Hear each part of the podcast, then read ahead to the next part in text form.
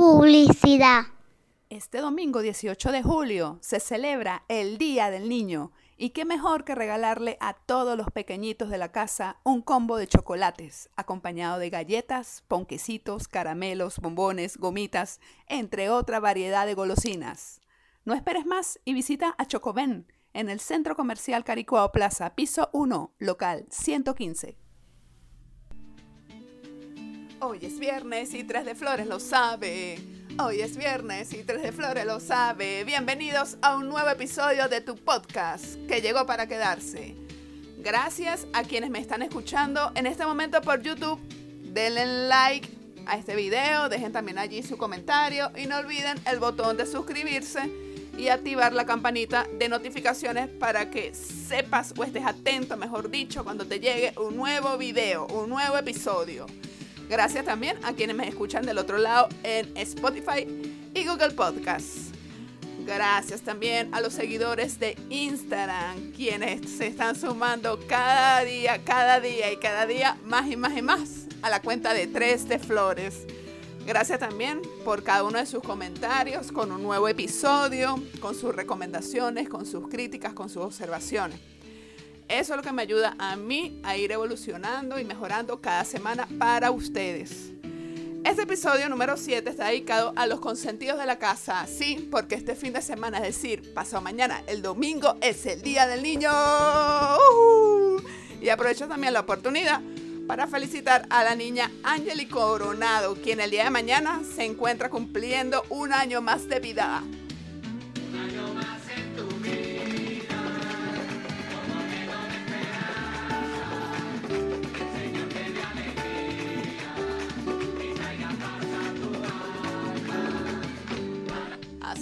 A ponernos ya cómodos para disfrutar un nuevo episodio desde Caracas, Venezuela, con alegría y amor, Adriana Flores.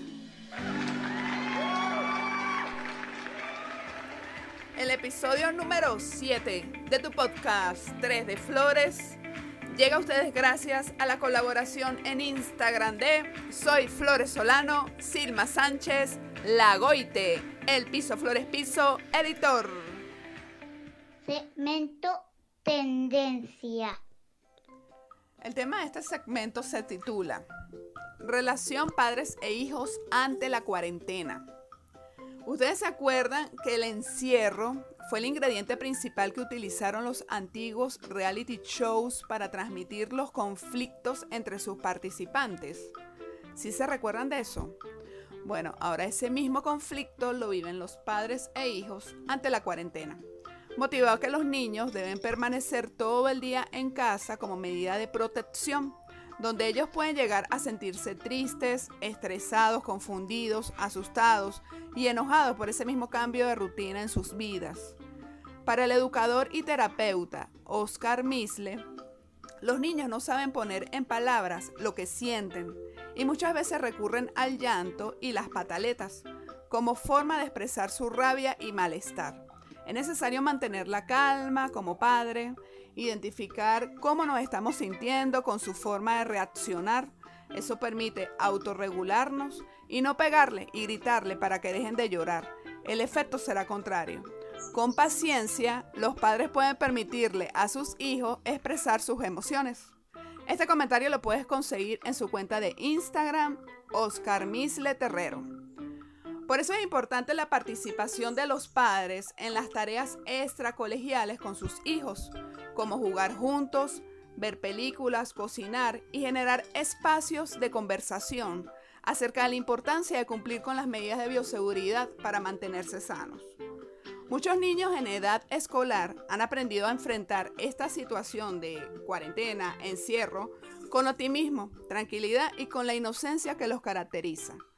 Los padres deben tratar de no imponer cosas, y más en estos momentos en que todos nos encontramos sensibles, por lo que es necesario tener más flexibilidad en ciertas normas dentro de la casa. Los padres deben mantener la serenidad, serenidad, ya que los niños absorben como esponjas todas las emociones de los padres. Por el actual bombardeo de las redes sociales, los padres deben seleccionar muy bien lo que los hijos ven y escuchan. Deben responder las inquietudes de los niños para disminuir su ansiedad, adecuando su respuesta a la edad del niño.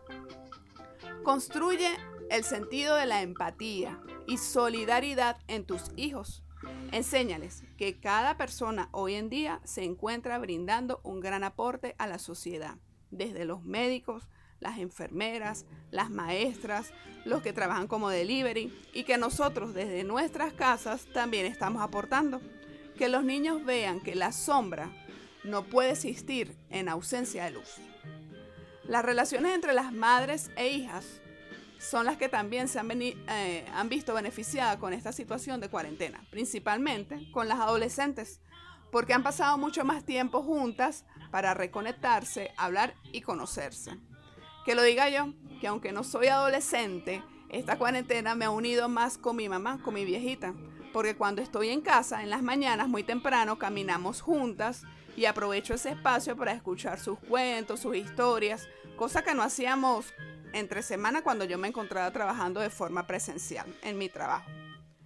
El equipo de educación de UNICEF Venezuela recomienda estructurar horarios para el desarrollo de actividades escolares la recreación y el buen uso del tiempo libre, tales como despierta a tu hijo a la misma hora cada día. Al levantarse, pídele que se asee, se vista y desayune como cuando tiene que salir para la escuela. Establece una rutina para sus actividades escolares. Escojan juntos en qué momento del día realizarán la tarea de la escuela. Pueden dedicar un espacio en la mañana y otro en la tarde. Se sugiere que en las primeras horas de la mañana realicen las actividades relacionadas con la lectura, la escritura y la matemática. Establece con tus hijos los tiempos y las formas de entrega de sus tareas. Considera tiempos para desayunar, almorzar, merendar, cenar, recordando la importancia de lavarse las manos antes y después de comer.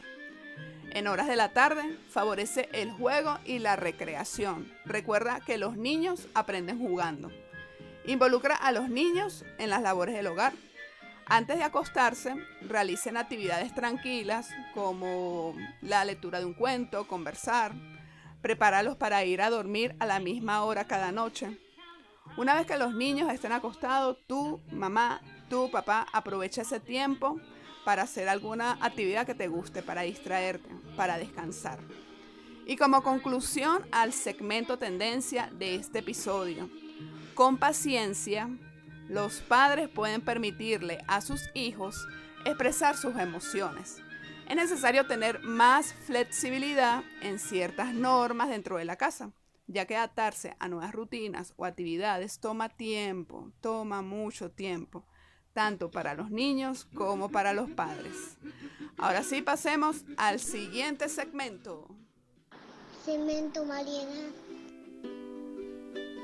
Bueno, vamos a disfrutar en este segmento de la participación de una invitada especial, quien le dedica con mucho cariño a todos los pequeñitos de la casa su canción La Estrellita, como regalo a los niños en su día. Hola, soy Miranda. Yo le voy a cantar una canción. Este, tita, ¿dónde estás? Me pregunto qué será. En el cielo y en el mar, un diamante de verdad. Estrellita, ¿dónde estás? Me pregunto qué será. Chao. Bueno, de verdad que roche de ternura. Gracias Miranda por tu participación con esa canción tan hermosa. Te quiero mucho Miranda. Ahora les voy a compartir a todos los niños el cuento de la jirafa Sofía Todo lo veía, de la serie Cuentos para aprender a convivir y compartir. Cortesía de Secodap. Pedro era un mono muy creativo. No podía quedarse quieto ni un solo instante. Pedro, te la pasas haciendo monerías, gritaba la jirafa Sofía. Samuel era un león muy comunicativo. No podía dejar de contar historias en el bosque. Samuel, te la pasas rugiendo y rugiendo, gritaba la jirafa Sofía. Anastasia era una pececita muy cariñosa. Movía su boca una y otra vez para dar besitos. Anastasia, eres muy, pero muy melosa, dando besos y más besos todo el día, gritaba la jirafa Sofía. Y en eso interviene el búho Félix. Sofía, Pedro hace monerías porque es un mono. Samuel ruge y ruge porque es un león. Anastasia mueve la boca dando besitos porque es un pez. Sofía, apenada, se sonríe diciendo, yo, yo soy una jirafa muy estirada, con un cuello muy alto que me permite ver lo que no me gusta de los demás y unas orejas muy pequeñitas para no escuchar mis propios defectos. Mm. Félix, el búho, acota amorosamente. Tu cuello alto y estirado te permite ver lo más alto del bosque y compartir con nosotros una perspectiva diferente. Y tus pequeñas orejas son perfectas para escuchar la sabiduría de este preciado momento. Todos se miraron a los ojos y se sonrieron. Así, el mono siguió haciendo monerías, el león rugiendo, el pez moviendo su boca y la jirafa estirando su cuello.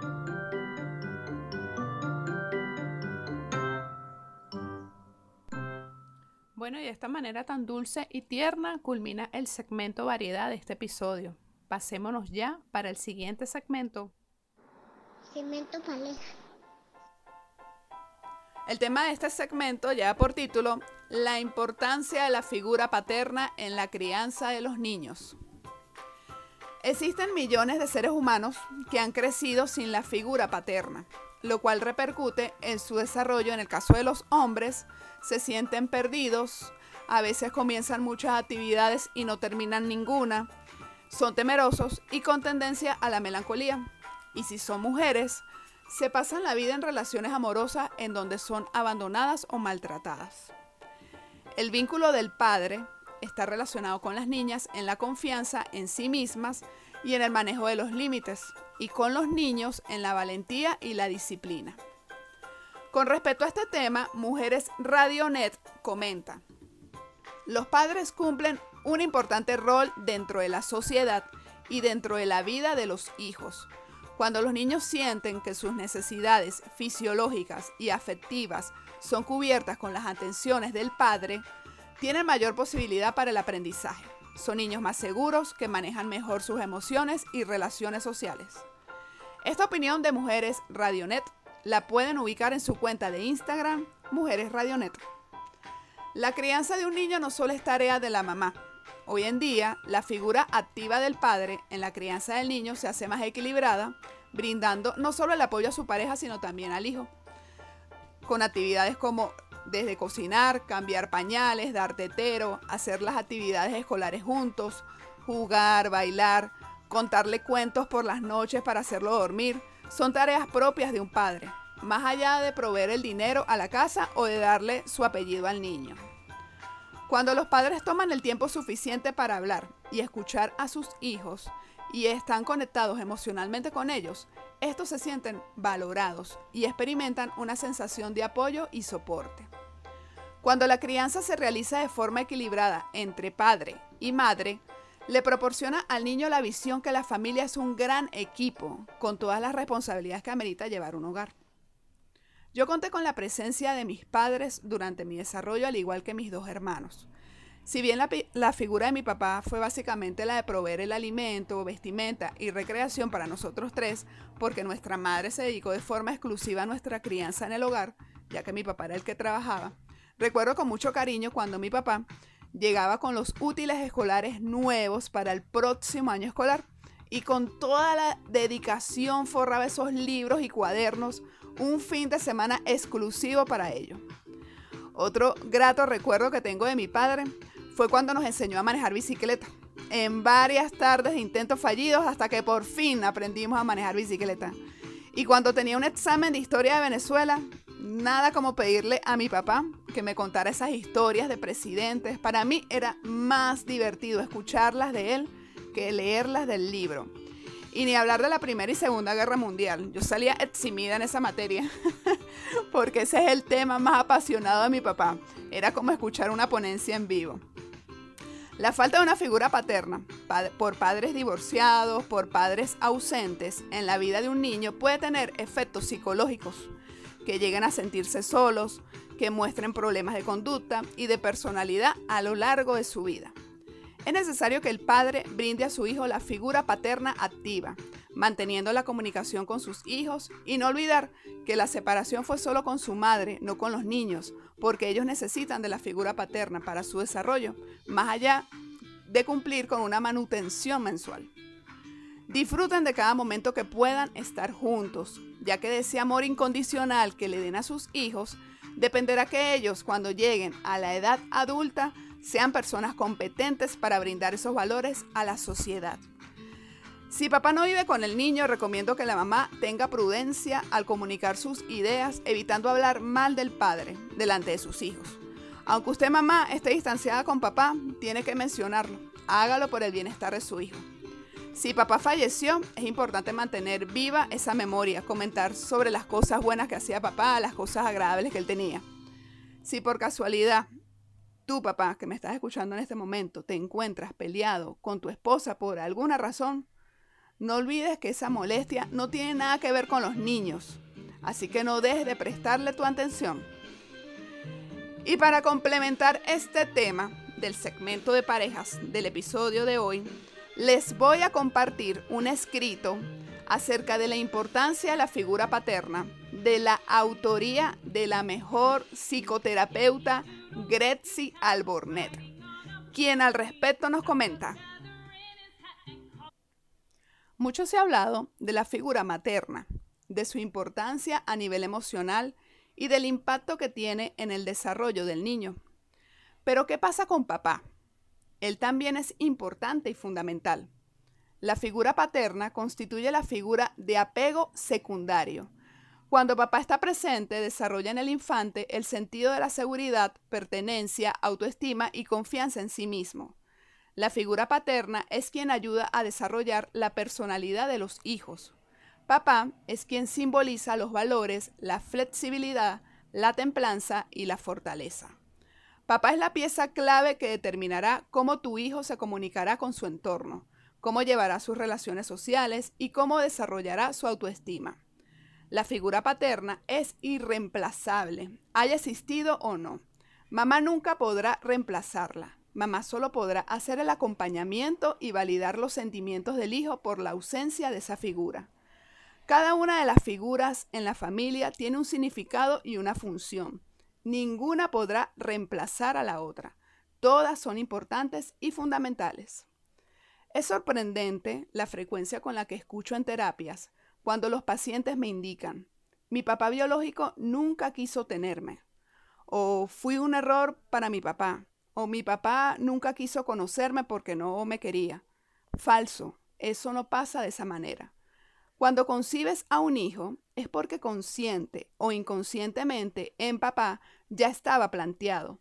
Papá así lo deseaba, de forma tal que permitió la vitalidad en el espermatozoide que fecundó a mamá, que a su vez también lo deseaba. Esto no pasa de otra manera. Todos los nacidos han sido deseados por sus padres, de lo contrario no existirían. Ahora, que las decisiones de papá o mamá sean otras al enterarse de la concepción, eso ya es otro tema. Nada es casualidad ni error. Todo es perfecto porque así lo hemos decidido, incluso antes de nacer. Así que si tú eres una persona tímida, cohibida, insegura, desconfiada o miedosa, es probable que hayas resentido ausencia de tu padre biológico. Busca ayuda para perdonar a papá y reestructurar un vínculo afectivo aunque sea simbólico. Pero lo más importante es el poder de perdonar desde el amor, y quizás no porque él se lo merezca, sino porque tú te lo mereces. Si quieres sanar, debes estar dispuesta o dispuesto a perdonar, perdonar de corazón, liberar y trascender esa herida. Solo así podrás vivir en plenitud. Exista o no papá, lo conozcas o no, siempre vas a tener el poder de conectar con él, porque esa conexión está establecida desde la concepción.